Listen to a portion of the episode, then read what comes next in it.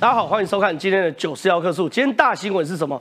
对于我们来说，这个新闻很大。台美军事交流突破，国军将派联兵营赴美受训。大家要搞清楚，过去哦，我们是有派国军去美国受训，很多都是以个人身份去受训，最多是以排级去受训，从来没有以营级去受训哦。这个去美国受训的好处太多太多了。第一件事情，就是我们这边所讲，苏主席大家讲到台兵。国军的联兵营必须暂时独立作战，但是台湾训练场的规模只能满足连级部队训练所需。简单讲啦，我们在台湾在做训练作战的时候，我们联兵营是找不到一个完善的训练场，让台湾的联兵营去做演训的。另外一件事情啊，在做联兵营的训练中过程中，有非常非常多的美感。光是海军、空军的联络官，在什么样的时机要叫海军支援跟空军支援，这就是一个大问题。所以，当台湾的联兵营可以去美军受训，里面可以获得多少实战经验呢？晚点于将军会跟大家补充哦。另外一件事有趣的事情是，我们都知道台美军事合作是越来越密切。这个画面我觉得太夸张了，这怎么样夸张？独家。美国突击兵来台协训，搭民众便车，与小朋友同坐蓝色货卡。老婆，这个画面再大一点。哎，一大堆美国大兵坐在我们这个蓝色小货卡后面，跟小朋友，应该是在新竹这边，应该在新竹这边，能看吗？不是说好要低调吗？不是有些事只能做不能说话，竟然被拍到这个画面。但坦白讲，这个画面我也不意外。我曾经呐去过一个我朋友开的酒吧，我走进去就最近啊，最近一年之内的事情。我走进去的时候，发现酒吧里面每个都是阿多啊，而且每个阿多都比我高一个头，然后不止比我高一个头，他每个身材都是这样子，都这样走路的。我就问我朋友说：“哎，这这安诺啊，为什么都那么壮？一大堆美国？”他说：“哦，没有啊，他来。”美军哦来这边帮这个陆战队受训，结训后陆战队带啊都要来放松，所以我们这边的这个台美的军事合作是越来越密切，而且越来越互互互动互动是频繁哦。所以到底台美军事合作会走向什么新的篇章？晚点节目还跟大家讲。另外一件事有趣的事情是什么？我们台美啊，比如美国众议院中国委员会主席啊，密访台湾四天啊，会见蔡英文蔡英文总统啊，蔡英文总统接近这个军长，这都不是重点，重点是什么？在我们主呃主持节目播出的同时哦，我们现在的肖美琴、吴钊燮外交部部长，还有这个顾立雄国安会秘书长，这三位正在华府。我们昨天有特别在这边跟他聊过，一九七九年中美台美断交之后，那个时候有所谓的五黑名单，哪五黑啊？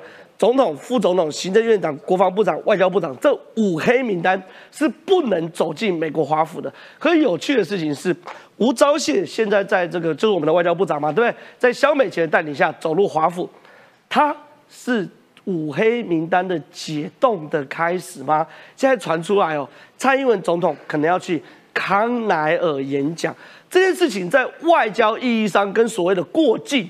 是完全不同概念的，跟所谓的在美国的咔咔角，好这种擦边球是完全不同概念的。如果蔡英文总统可以走进康奈尔演讲的话，台美关系的实质进步，我们都看得到。这个关系甚至会牵动国际的格局、两岸的格局，以及。年底总统大选的格局，所以这件事情呢，到底是不是会成真？晚点我们请楚英委员来帮大家来解说一下。另外有趣的事情是，这就是我之前讲的嘛。昨天我们特别聊过，最近啊，这个以美论，好，这个这个国民党内一些人哦，操作以美论已经操作到没有东西、没有题材了，操作到俄罗斯人的假消息。什么事情呢？这就是我昨天特别讲的嘛。美国有个媒体人说，拜登要有毁台计划。我昨天啊，我前天跟朋友在吃宵夜的时候看到这个新闻嘛，我一看吓死人了，哇！这看就是阿多啊嘛，对吧？还有蓝勾勾，应该是有名有姓的人呐。他要说了，白宫内部人士透露，当问及是否有比新保守主义乌克兰项目更大的灾难的时候，他说没问题。拜登说没问题，你等等，我们可以看到我们的 plan，这是什么 plan 呢？Destruction 毁灭台湾的计划，哇！我看到吓死了。后来蔡正元就转转传嘛，对不对？昨天我们已经说这是假消息，可蔡正元今天还在硬拗啊，说什么东西呢？哎，这个尼克森啊，哎，可不是俄罗斯的人哦，他是什么？美国华府的资深媒体人尼克森呢？他有什么东西？他说民进党集团真是低能弱智。如果尼克森是俄罗斯记者，早就被制裁了，还能天天在华府主持广播节目吗？哎。蔡志远讲这话有点有点道理哦，对不对？那到底是真的还是假的呢？我们外交部早就辟谣，外交部特别说，这个人哦是隶属于俄罗斯国营媒体 Radio，这什么？史波尼克，史波尼人造卫星，这个我是专家，对，叫 Pioneer，俄文的 Sputnik 就是先驱者的意思。对，他隶属，大家都查出来，他是隶属于俄罗斯的国营媒体哦，Radio Sputnik，史波尼克那个频道，史波尼克频道。他既然是俄罗斯国营媒体的记者，那当然是来自于俄罗斯的谣言嘛。所以到底这件事情是什么？我们继续给大家追下去哦。另外，另外一件事情呢？美国海军部长其公开承认，已经赶不上解放军的造舰速度。现在美国美中之间的竞争啊，两边已经如同在下饺子一样，不断的下军舰、下军舰、下军舰。可是有件事情大家要问：难道军舰下得多、下得快，就代表你的海上战力强吗？我们今天有节目特别找出一个数据给大家看哦。一九四九年到一九八八年四十年间里面，美国海军跟海军陆战队总共调了一万两千架飞机，听清楚。掉一万两千架飞机哦，死的飞行员是死八千五百名飞行员，为什么死？百分之七十以上都是飞行事故发生在起飞和着舰的过程中。换句话说，美军光是要训练他们飞行员能够如同我们现在看到平稳的在航空母舰上起飞，就要死掉一万两千架飞机跟十八千五百米。有些事情呢，当你中国不断的在贪大求快的过程中。能够跟上美国战力吗？晚点宇将军来帮大家解析哦。当然了，讲完这些呢，我们还是要回到我们国内最熟悉的战场，两个战场嘛，一个是南投，一个是总统大选。南投一样提醒大家，今天绝对不能讲民调，讲民调会破产，好，会罚五十万到一百万之间。但是很有趣，林明真的建设。跳票建设现在又被整理出来，有侏罗纪公园啊、松岭之星啊、普里福星农场啊、普里微型园区啊、竹山镇竹艺产业园区啊，全部是跳票的。在这么多的跳票之下，林明珍真的扛得住吗？晚点节目来跟大家分析哦。还有。民进党昨天的中常会已经通过总统以及立法委员的提名办法，看起来最快三月十八号就可以定于一尊，慢一点到四月中也可以定于一尊。可国民党到现在还是一团混乱，到底国民党什么时候会有总统提名的办法呢？晚点节目里来跟大家聊。所以如果喜欢我们节目节目的话，千万不要离开。进入到节目讨论之前，现在介绍今天来宾哦。第一位是我每天都看到他的有点腻的台湾韬略车基金会副理事长宇超老师，你好意思说？我每天也都看到你呀，而且看到你不止一台啊！正好大家午安。是是是是，没有能够每天看到宇超老师哦，代表宇超老师我们的这个定海神针，对，还是很需要宇超老师的这个压阵的哈。再是将军议员于北辰，北辰将军你好，正好好，大家午安。哎改不过来，我怎么样还是叫你将军呢？比较习惯哈。对，比较习惯，改不过来就不用改了，没关系。再是。最美丽的立法委员林楚怡，楚怡姐你好，大家好。再次哎，今天要特别介绍，隆重介绍双喜临门的这个黄子哲子哲兄弟好。那喜从何来？那我们现在看一下，今天台美军事交流合作这这件事情，其实我们有新闻画面给大家看一下。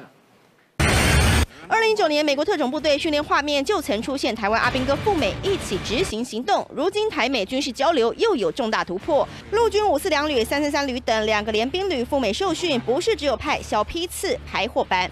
美国一次把台美之间的军事交流以及训练计划拉抬到营级，这是一个彼此关系重要的提升。透过联兵营的训练，将可以熟悉。全世界最有实战经验的美军的作战经验。过去国军赴美国受训都是排级班级规模，主要是接收既得级军舰、诺克斯级军舰训练，或是爱国者飞弹部队训练。如今一地训练升了两级到营级，又属作战单位，意义非凡。除了能汲取美军实战经验，更能增加台美地面部队作业共同性。以我们联兵营目前可以做营级战术训练的。的场地就只有新竹湖口跟台南排河一地训练，就可以使用美军广大的训练场地，还有就是先进的训练设施。军事专家更建议，若陆军联兵营赴美一地训练常态化，未来更要争取我空军在美受训的 F 十六战机飞官同步跟陆军进行一地陆空联合作战演习，让我们的联兵营跟我们的空军真正有在实战状态下。演练这个空中密接支援，我们很多的这种空地联合作战训练，往往都是停留在图上或者是电脑兵推。陆军对此不评论，有意将台美军事交流升级，低调再低调。不过，随着台美关系升温，国军跟美军的粘着度只会越来越紧密。哎，于将军，其实我们台湾的国军去美国受训哦，真的不是外国月亮比较圆，对，是因为美国月亮真的比较圆。美国的军队在做所谓战争训练的时候，我我我曾经看过一份资料，美国军队要模拟那个战场环环境，比如说要模拟中东的环境，它的建筑物是找好莱坞的团队来百分之百还原当地中东式的建筑物。里面的居民找来阿拉伯裔讲阿拉伯语的人在里面当居民，然后你会面临的脚本是请刚从前线回来的军官特别撰写他在前线遇到什么状况，让那些菜兵啊在这边去做模拟。简单讲，美国做军事模拟是非常非常拟真，而且系统化，而且科技化的。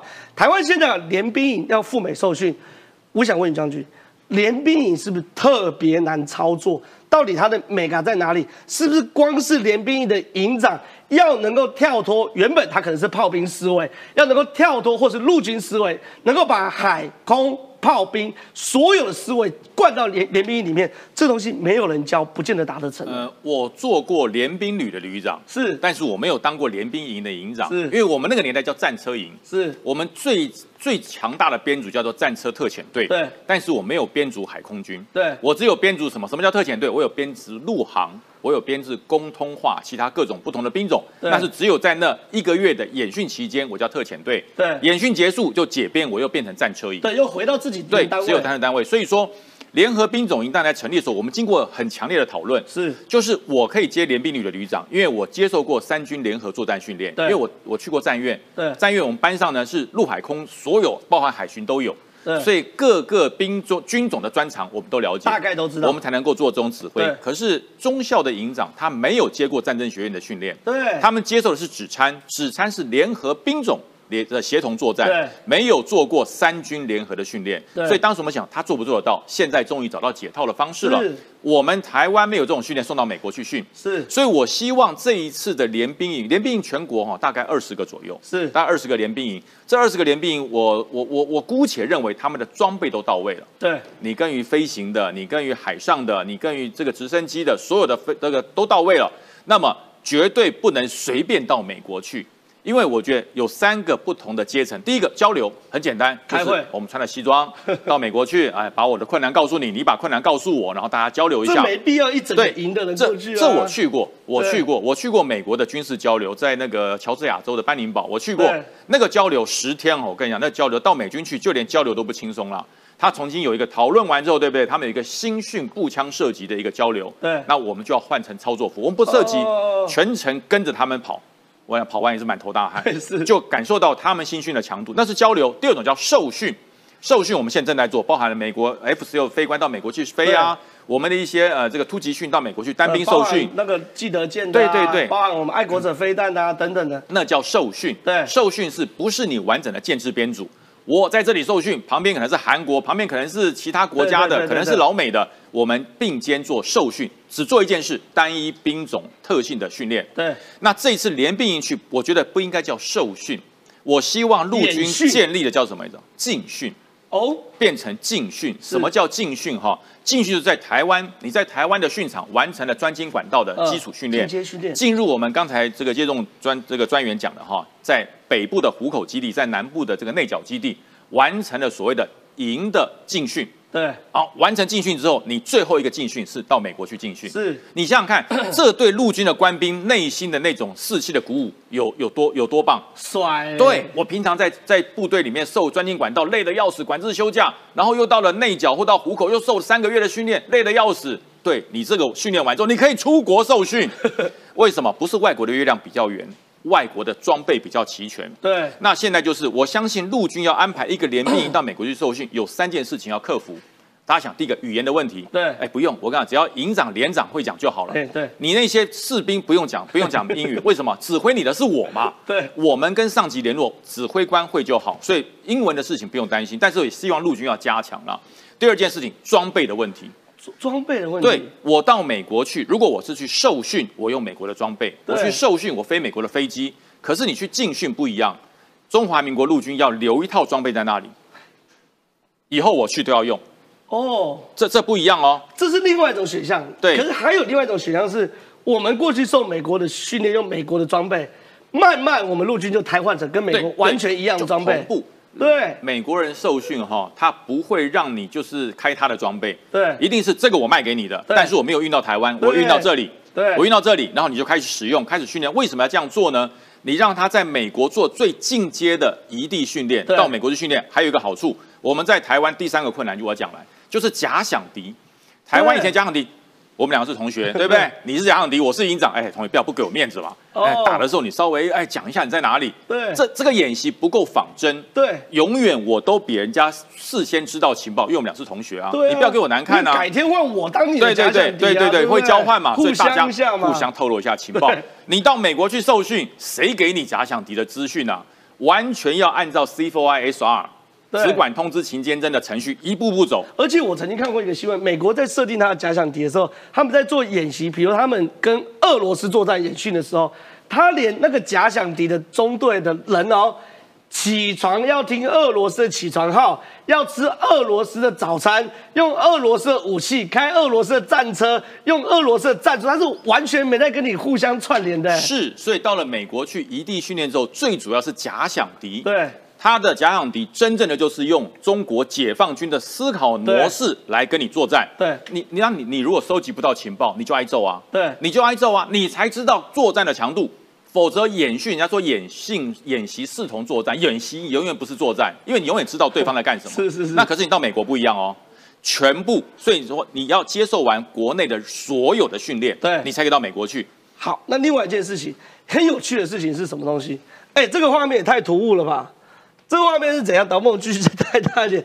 怎么有这么多阿多啊？那阿多啊跑来台湾训练军队的时候，跟一群我我猜是新竹新竹的小朋友，然后坐在蓝色的卡车上，台美军事交流已经如此融合，如此的这个呃不遮掩了，就对了。你看这些小朋友有没有感到很惊讶？好像很你习惯了说不是。第一次做是？不是第一次，因为这些哈绝对是那外国的这些协训的这些在虎口那边对？他来他要休假嘛，他休假要干什么？对不对？当然到这个好看好山好水的地方走走看看啊。那这些地方说句实话要爬上去很累啦，对所以他看小朋友都坐这种陡车，他也跟着上去搭一下，所以小朋友已经习以为常。这些阿德瓦休假，他可以游山玩水，这，是美国的游骑兵哎。对对对，他就上山去玩玩走走，所以这些人已经习惯了。那为什么会被拍到？就是以前是不能说，所以他就讲，哎，不要拍照，不要拍照。对现在是希望你拍照，就告诉你我们正在做，这就是我们的日常。你知道我昨天从这边露营完，走到对面星巴克买东西，一个退役的美军跟我拍照，呃，是啊，他说常常看我们节目，我我也我也被邀请过，对。我也走过，他认识说，哎，你是于将军，我说是。啊，他那我讲中文都讲的比你我都想象的还要还不错还不错对，所以我说这已经变成一个常态。所以说为什么我们的国军的联兵可以到美国受训？因为在国内已经完成了基础的训练对，否则你受训的时间长长的话两个月，短的话一个月。你要在一个月之内接受这么高强度的训练，你在台湾没有经过半年以上的培训，对还有鉴定，你到美国去白去是啊，你还是要先美国人来台湾，大概对了，你总不可能是两串胶，脑袋空空都跑去美国去你傻。乎乎的去，那是浪费浪浪费资源。对对对对对浪所以说，短期的时间之内，在台湾前半年已经完成了所谓的基础的训练，还有组合的训练。到美国去是实兵实弹实装，然后完成真正的假想敌。那假想敌就比照解放军，是这才可以达到我们训练的强度。好，非常谢谢于将军。我接下来想问一下楚英姐哦，因为楚英姐，因为最近看一些新闻，坦白讲，都我我我必须讲有点麻痹。好，比如众议院主席啊，见蔡英文有点麻痹。可大新闻在这边，我们的小编把它放在右下角，但这才大新闻。吴钊燮，我们的外交部长赴华府。这件事情很有趣，因为我们讲了嘛，一九七九年台美断交之后，有五黑名单，总统、副总统、行政院长、外交部长跟国防部部长这五个是不能踏进华府的。嗯第一个，吴钊燮部长本身踏进华府就是个大新闻，而且是个外交实突破。台美的旅游法终于突破了那五黑名单这一件事。第二件事，听说在帮蔡英文总统谈前哨，蔡英文总统要去康奈尔大学演讲，这不得了哎、今年年底的，呃，明年年初的总统大学，民进党就靠这拖嘞。呃，其实蛮多的人都说，因为过去其实小英总统除了大概叫停之外哦，其实媒体上也都有讲了啦，就是呃，他其实所有的邦交国我们大概都会去了。对。那因为疫情渐缓，其实最后一年应该是蛮有可能会再度安排总统踏上外交之旅。那你要知道，我们的这个邦交国除了非洲之外，还有就是拉丁美洲。我们那你去拉丁美洲，没办法满足我们了。好，我要讲的是哦，其实正好刚刚讲那个五黑名单，为什么叫五黑？其实很多人可能不知道，其实一个国家哈，你有总统、副总统，有国防、有外交，就表示什么？就是有主权。哦。所以这是为什么？其实过去包括我们的正副元首。像我以前跑新闻的时候，真的是跟着阿扁、跟着吕秀莲出去哦，要去访问他们，就跟玩那个你追你你追我跑的那个捉迷藏一样。他们完全是不能接受我们的访问，但现在小英总统是可以直接在美国就接受媒体的访问，停下来还说来大家尽量的问。好，那这一次更进一步的是，包括我们的呃外外交部长吴钊燮，还有。还有就是这个顾立雄，因为顾立雄讲管的是整个国家安全。虽然说我们的国防部长没有去，可是国安会所代表的，我想将军在这里很清楚的，他不是只有国防了，是整个包括跟美国在整体的战略安全上面的合作。顾立雄去的意义，呃，当然我不是说国防部长不重要，是说可能他的层级会更高，对，更而且更具有前瞻性。而且大家注意到的是什么？他们可以回过头来挥手。哦，是不是？而且大家有没有注意到顾立雄旁边那一位？哎，这个有一点部部长挥的开心。是，然后顾立雄旁边这位背着后背包的，大家可能没有注意到，他是谁？他是黄崇彦。哦，对对对对对对，他是现在我们的总统府的副秘副秘书长。言下之意，这是一个完全代表美国在这些呃动作上面对于台湾主体的这所谓主权的一种。承认这非常重要的，这个恐怕会比我们刚刚讲的啦，就是没错，现在很多民众都麻痹了，包括我们之前的呃美国众议院的中国问题特别委员会的主席来来谈，然后而且你知道他是低调来访台湾，是美国的另外四位议员的差不多时间，但是大家有没有注意到？呃，我要请这个。正好你看一下，他是华油哎，也就是说，这个是他回去美国之后，他发现东伯郎怎样，所以我跟你讲哦，我找华油记者讲，我告诉你，我去了一趟台湾访问，而且我是跟蔡英文总统见过面，我们也讨论相关的问题。现在是变成说，不只可以大大方方的挥手，然后还可以接受媒体访问，这些是层层的堆叠，你都会发现说，台湾的整体。是不只是所谓国际能见度，包括我们的主权、我们的外交、我们的国防安全是美国重视的。对。那么接下来就回答郑浩你的问题。最后的大高潮到底层层堆叠会堆叠到蔡英文总统去康奈尔演讲吗？对不对？我们讲那么多。其实我坦白说，身为一个民党的立法委员哦，我完全没有办法证实这件事，是因为我当然不是国国防外交的领域。但是我要强调的是两个面向，第一个是是不是一定是康奈尔？那我觉得如果这样明确的讲出来，你也知道很多东西。在没有成型之前就先讲，很容易会有其他的阻碍，会被腰斩。就像你看嘛，这个美国众议院的国防委员会的主席也是邓启亚在敢维退共，这个就会是真的。那我不是说这个会是假的，而是我相信各种形式的努力一定都有。但是你如果问我是不是，那我必须在这里先跟你讲说，绝对。目前一定不是，因为这个曝光了，然后再来是这个曝光之后，我相信压力跟阻力会出现。这就跟大局计划被曝光一样，大局计划明明就是假的，不是吗？好，但是这些堆叠之外，它所呃引发的后续的可能性是绝对肯定存在，而且不用去怀疑，只是现在一定都在低调的接触当中。好，同意，真的是这样。有些事情，哎，我我补充一下，呃，这里面楚英委员讲，你要不要一边补充一边走上来？因为等下轮到你，反正都是要上来的嘛。是，来先补充一下，看着镜头补充，我休息一下。Mega 很很关键啊，第一个，当初啊，这个蓬佩奥要下卸任之前，说过一句话，我要全面的解除呢台美之间的交流限制啊，只是呢，因为呢，这个川普要下来了。然后呢，拜登上去的时候呢，蓝营呢跟那些以美论者说啊，拜登一定都做不到了哈，或是呢，拜登基本上基本上口惠而实，不是？对。解除台美交往限制的最高潮，那是这个。那第二个是什么呢？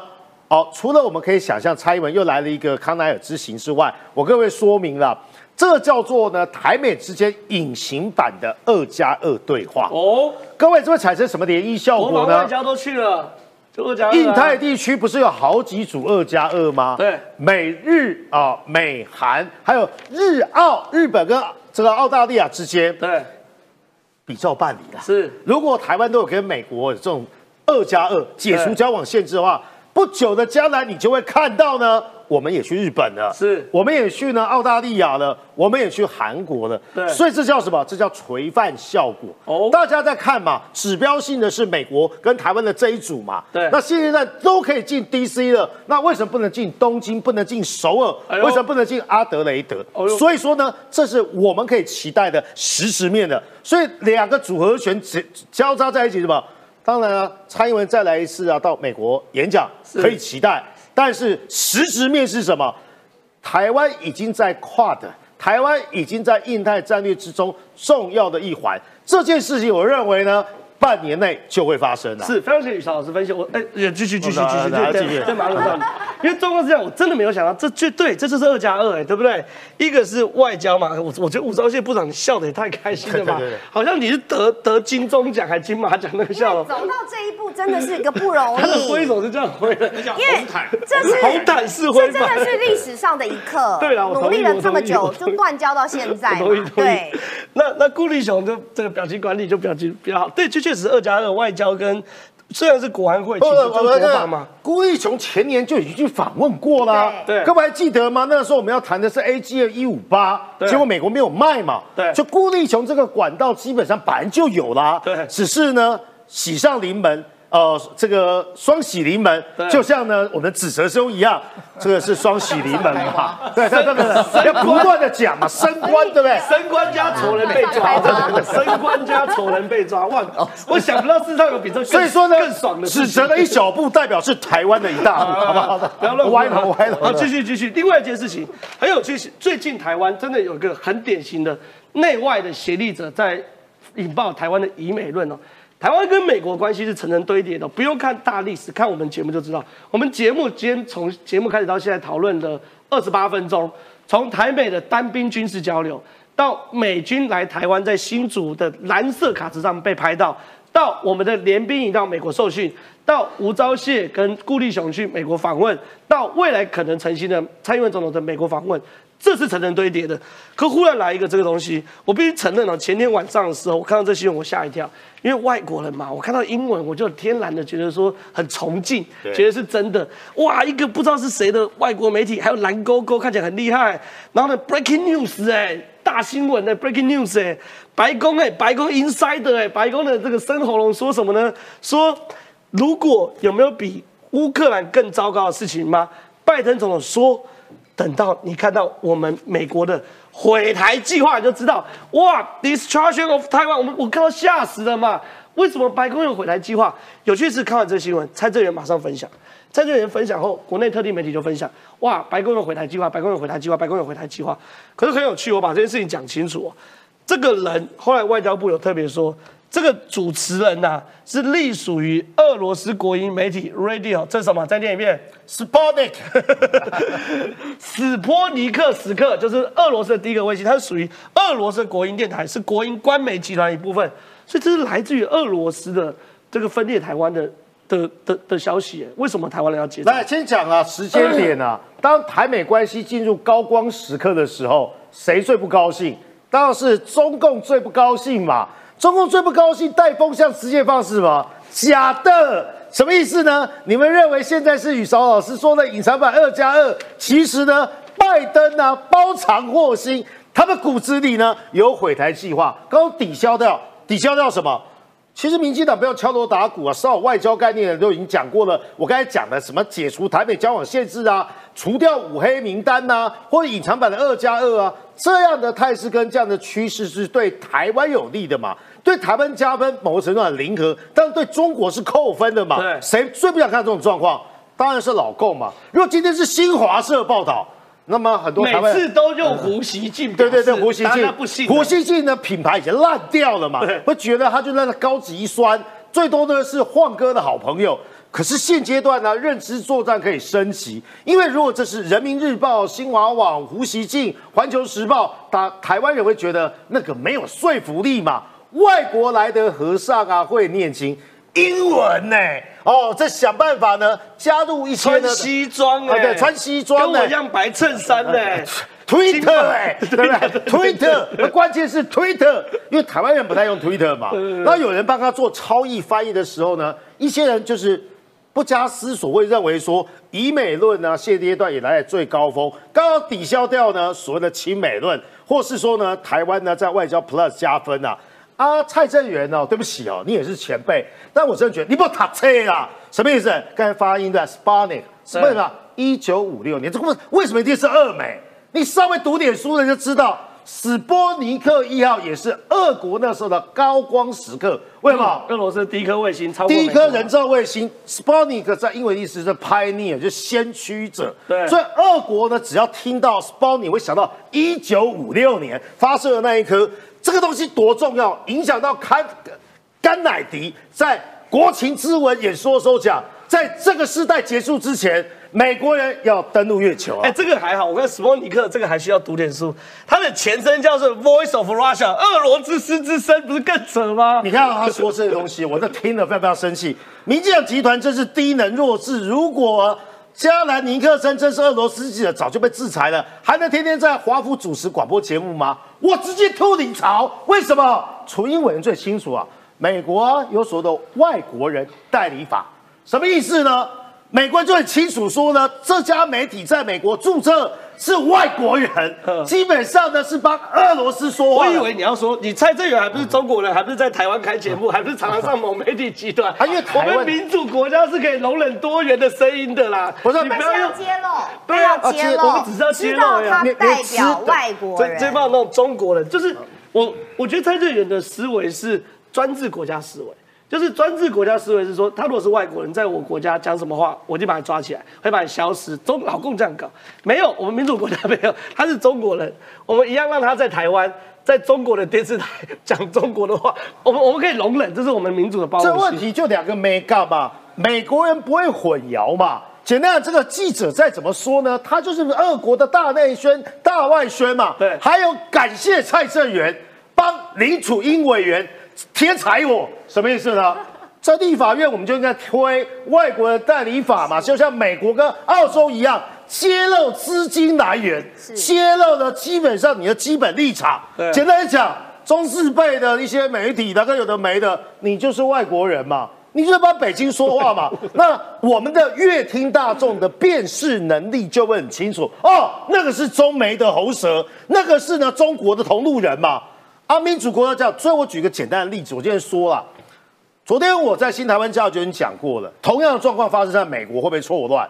比如说呢，美国人会觉得说，在台湾有个前国会议员，基本上在唧唧歪歪讲一大堆以美论，结果呢，美国就误以为说呢，他就代表台湾的民意，美国人就会觉得非常非常的玻璃心啊，台湾人基本上不感谢美国的援助。美国人会这样想吗？A I T 会这样回报吗？为什么？因为美国基本上是很清楚，蔡正元不代表台湾人。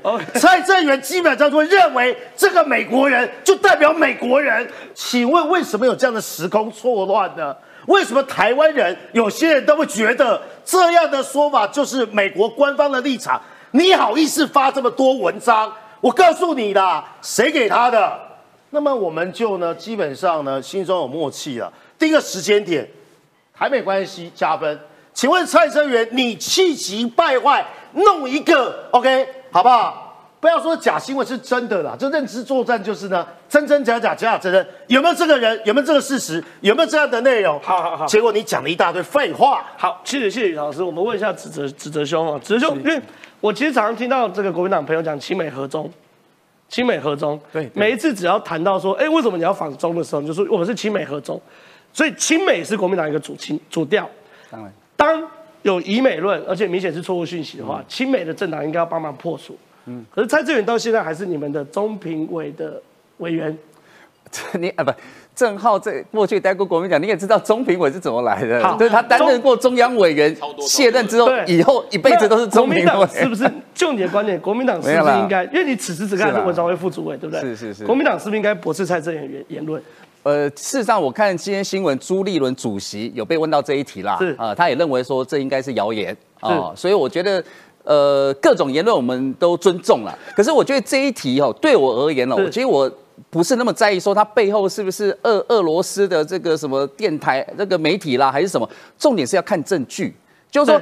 他这个主持人叫做什么？加南尼克森嘛。对我是说他讲了这一个哦，就说啊，这个什么拜登有讲出什么啊，有毁灭台湾计划。重点是他有没有进一步提出证没有据？没有。比如说人事实地物都是行还是什么没有模嘛？对所以说这个事情坦白讲，因为他没有进一步的，所以你很难相信他为真。那蔡正元还去 push 这件事，不是更夸张吗？是啦，那我就我就尊重，我就蔡蔡伟文他有他的专业哦，他哎、他也念美国哈佛大学呢，对对吧？对对对不对？他有他的学士对。那我要讲的，我尊重，可是我不认为这是国民党里面的主流意见，这是实话。我说刚刚主席都说了嘛，这看起来是言论呃是谣言居多嘛哈、那所以说我觉得是这样。那对于以美论啊哈，我觉得是这样。有一一部分的以美论是什么，你知道吗？移民到美国去的，可以 接受啊比如说不相信台湾的安全，或者说太爱美国，大举就移民到美国，或者另外一种以美论，就现在讲怀疑怀疑这个美国会放弃台湾等等。我是觉得这样过犹不及都不好。是美国有美国的国家利益，中华民国有中华民国的国家利益啊，对对不对？即便大部分相同，还是有一些。会怎么样？会有冲突比如说台湾就一直想要说双方要签那个自由贸易协定啊，BTA 啊，好等赶快签等等。美国到现在还是比较拖刷一点。哎，对啊，签到哪里去了？我们美美 牛都开放了，赶快签，签到哪里去了？，是，所以我要讲就你说，我就我都对忘记有这个议题。对，就是美国美，我要讲就是说，对于台湾人而言，对，确实啊，我们自己的国家利益也要去去着重，要去重视。对那美国对台湾好不好？我认为，比如说在安全的部分，对啊，卖给台湾武器，对啊，甚至在在在贸贸易啦、经济各方面，对啊，都有一定的这个友善的关系。是，但是但是我要讲的就是说。不，两国的利益不会百分之百重叠嘛？我我举个例子啦，哈，大家还记得美国国前国家安全顾问波顿，对，那时候是在川普的时候的。对。那时候，那他出了一本新书，当然后来他跟川普闹翻了啊。对那里面新书他讲啊，川普跟他讲什么？他说啊，中国大陆对岸就跟一个桌子对啊，台湾呢比一支笔笔尖。那我要讲的就是说，我我坦白讲哦，这个我。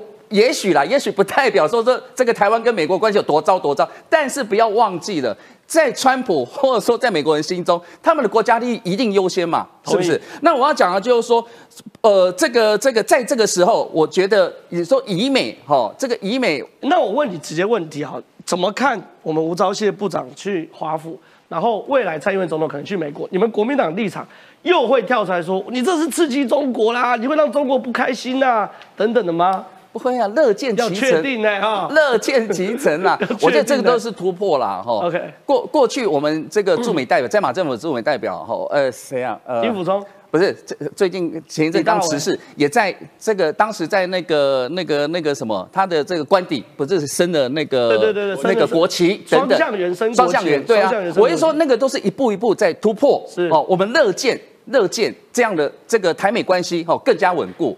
那至于美，如果这个蔡英文总统有机会。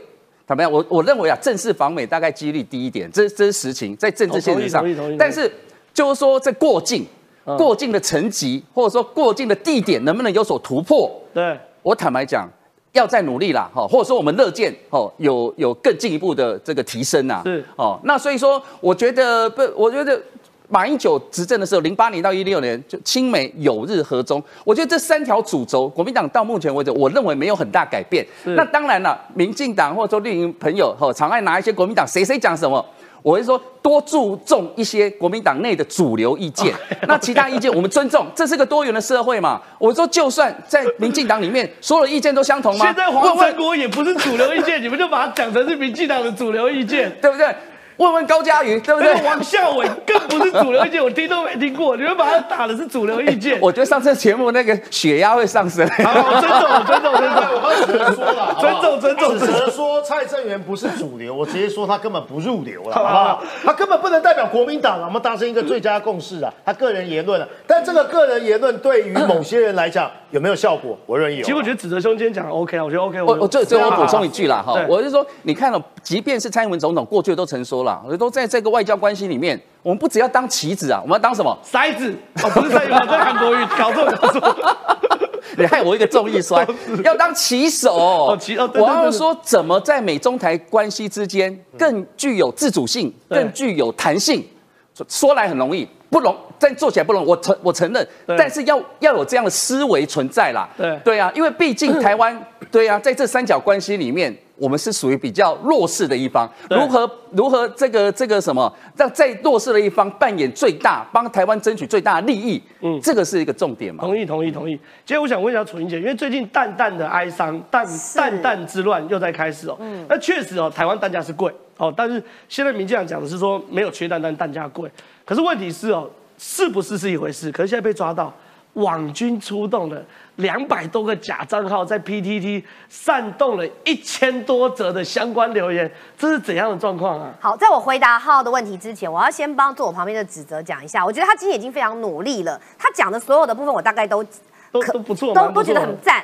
但是唯一有一个我要强调的是，像蔡正元这种就是谣言，谣言包括是连你们主席都讲造谣不好，那谣言就不能尊重，谣言就必须澄清，然后说这不是事实，不要再传下去。因为你可以感受到，就是说台湾现在确实是面临各式各样谣言的威胁。我还记得上个礼拜我们坐在这里的时候，我们面临的最大的一个谣言，大家还记得吗？我说我们也要讨论一下刘文正有没有死而复生。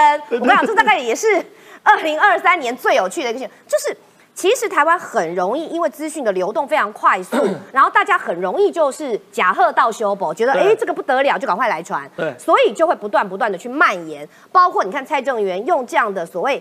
呃，没有经过证实，甚至于就是幕后有其操作的原因的这样的说法，这些都是谣言。那么谣言就是要讲它是谣言，不可信，不能是尊重，我们绝对不能尊重造谣。同样的，蛋的这个事情哦，也是这样。这个杜义景，也就是大家讲的所谓 PTT 之神吗？还是 TT 创造的？他创创世神，创世神，对，他有说到，就是他。集合了现在他的了解，在 PTT 上面有两百零八个 PTT 的同时的账号是以所谓协同行为，同时在炒作缺蛋这件事情，引发了讨论，而且他特别拿出来的是有数据，是有图有真相哦，然后而且这些。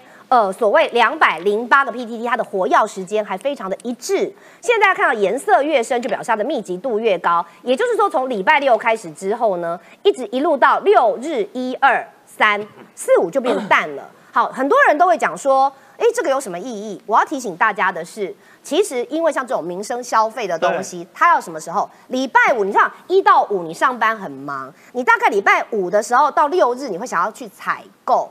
然后你就会到市场上，你就会关注这种消费性的新闻。其实这是过去我在媒体的时候，我们也常常知道，就是一到五都是一些比较严肃的、比较正经的问的新闻。到了六日就会搜寻这种生活、旅游、休闲。所以呢，它就是在六日发动之后，然后要滚动你一整周，要带动风气。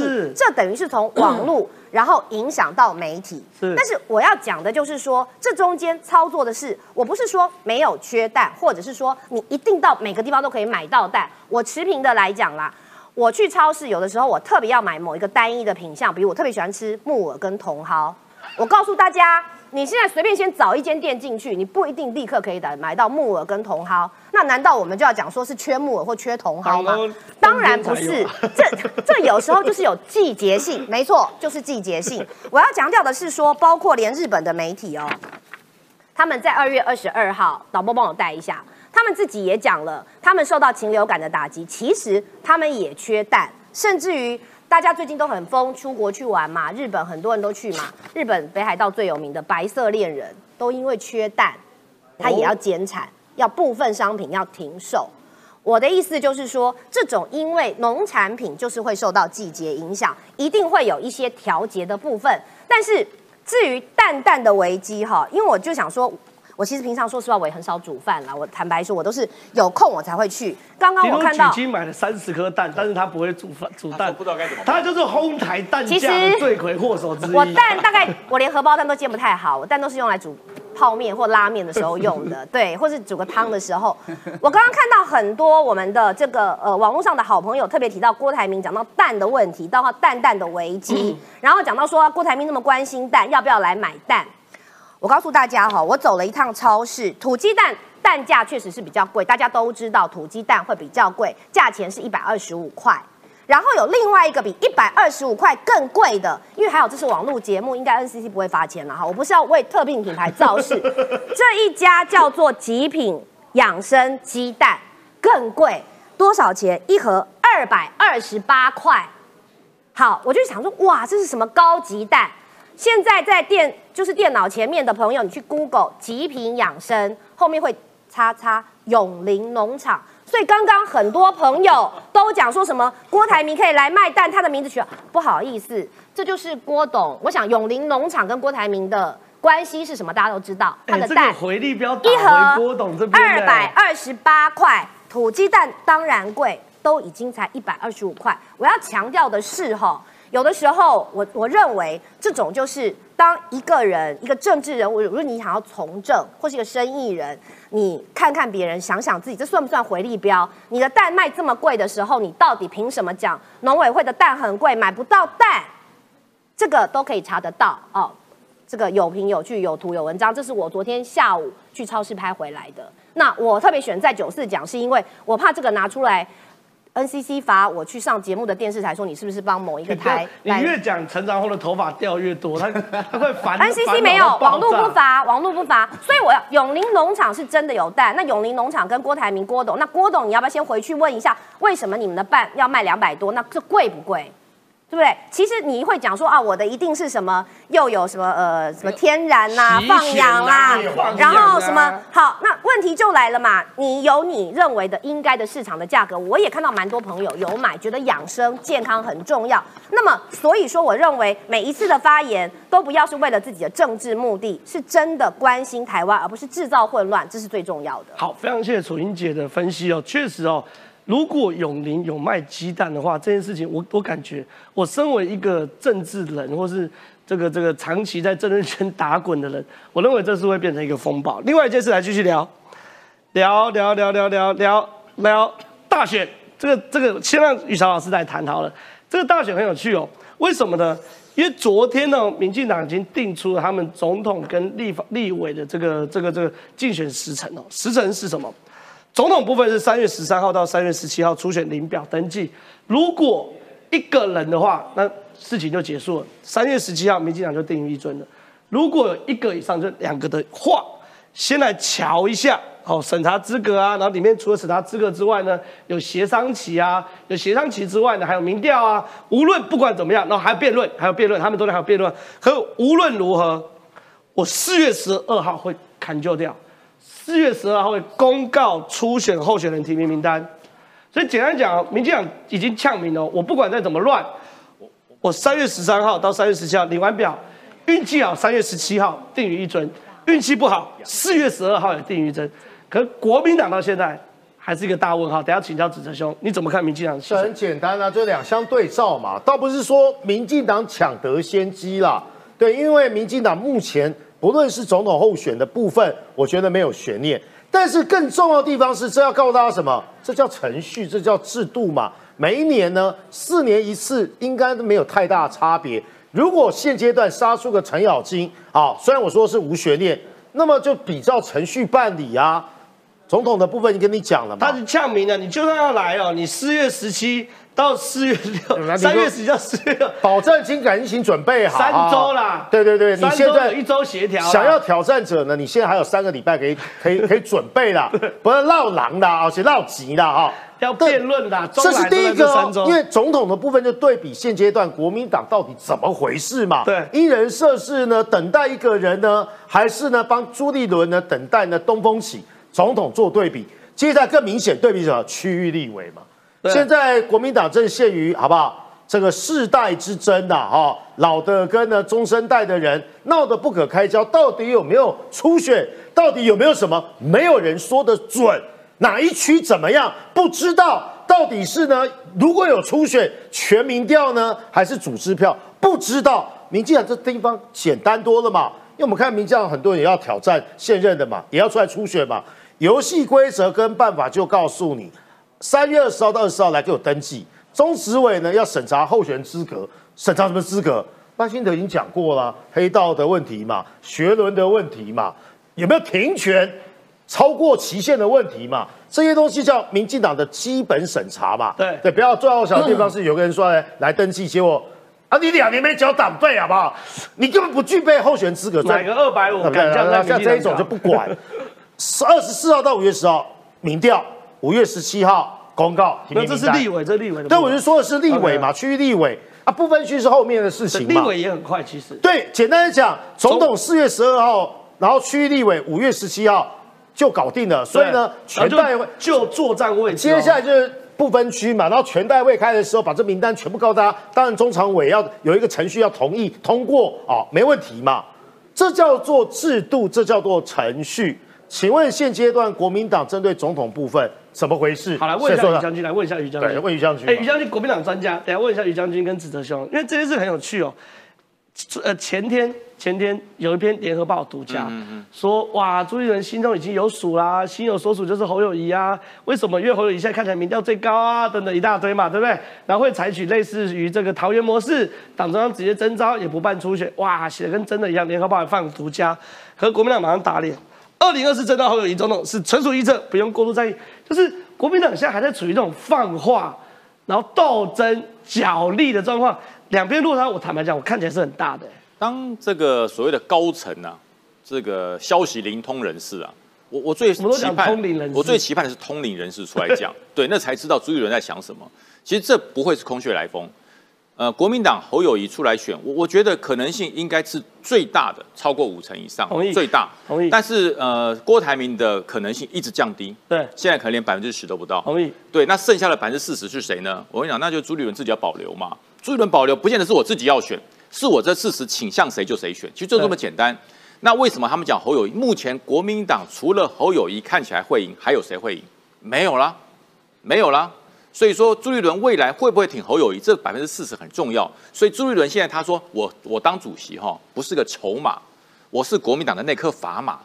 我倾向虽然我不重哈，我只有十趴的重量，我只有十趴的重量。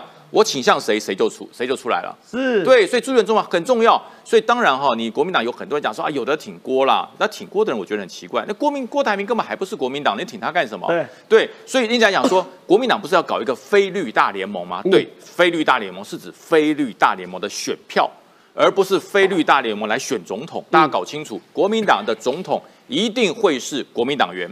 而且是必须要接受过绝大多数国民党认同的人，否则国民党这些人若不认同你这个人当国民党的中的候选人，我告诉你，超级惨，那个分裂哈会分裂的比二零二零还要可怕。哦。所以朱立伦心中很清楚，我要提出来，第一个一定是要国民党的党员，而且不是才刚刚入党三天。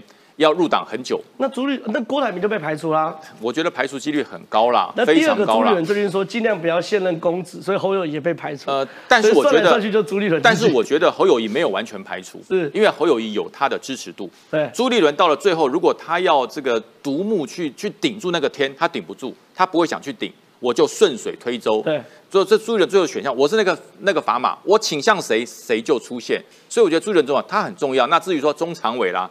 那个党代表啊，说句实话，那只是哦，举手吃完便当就过关了。对，所以我朱立伦的想法很重要。所以所有人再多的高层，要一个通灵人士，是要通到朱立伦的灵，他到底要什么？好，非常谢谢于将军。我想问一下子哲兄哦，是因为我觉得坦白讲，我持平而论，我觉得赖清德当党主席的节奏感很好。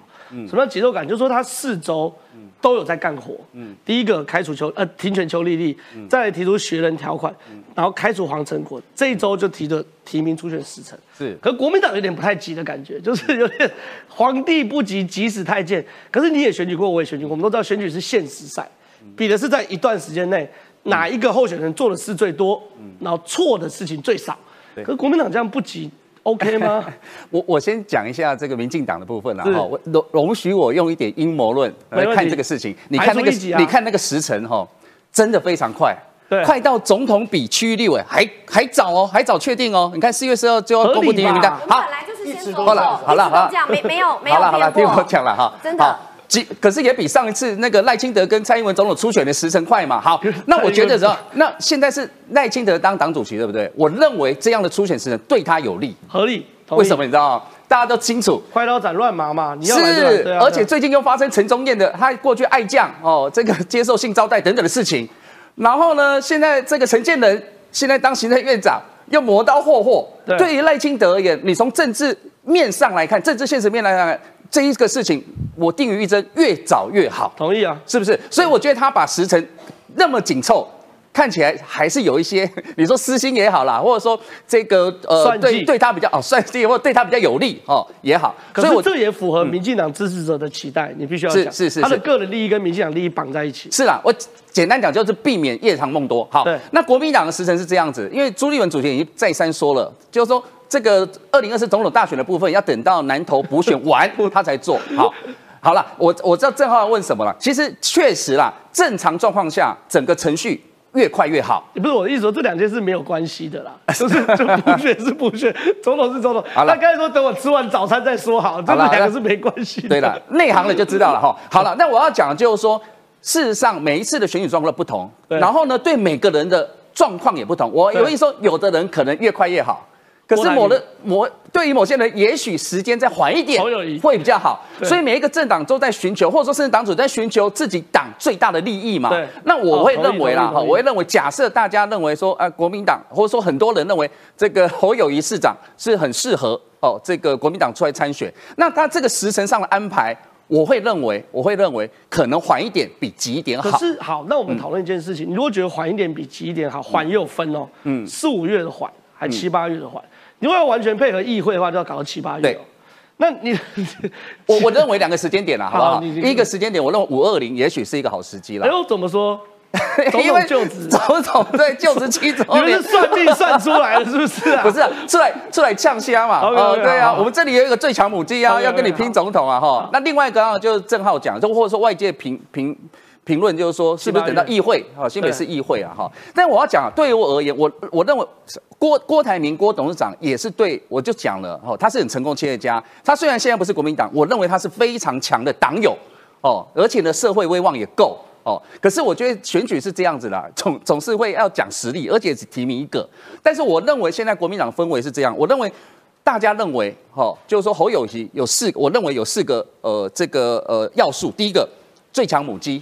第二个最最大公约数，第三个 他不排除参选，第四个就算要选也是征召参选。我认为现在有如果侯友谊要出场的话，大概会有这个四个原则或四个方向。对对。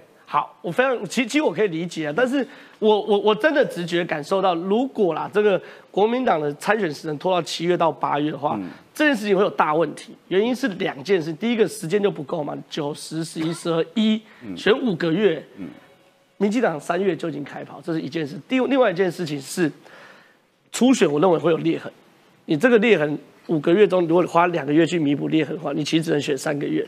这是我个人观点，但是反正我不是国民党党员，我完全尊重国民党的状况。可有趣的事情是，连胜文最近在帮这个大局条款在说话啦。所以我我坦白讲，我以前蛮懂国民党，但我现在对国民党有点雾里看花。可无论如何，想知道国民党会发生什么事情的人。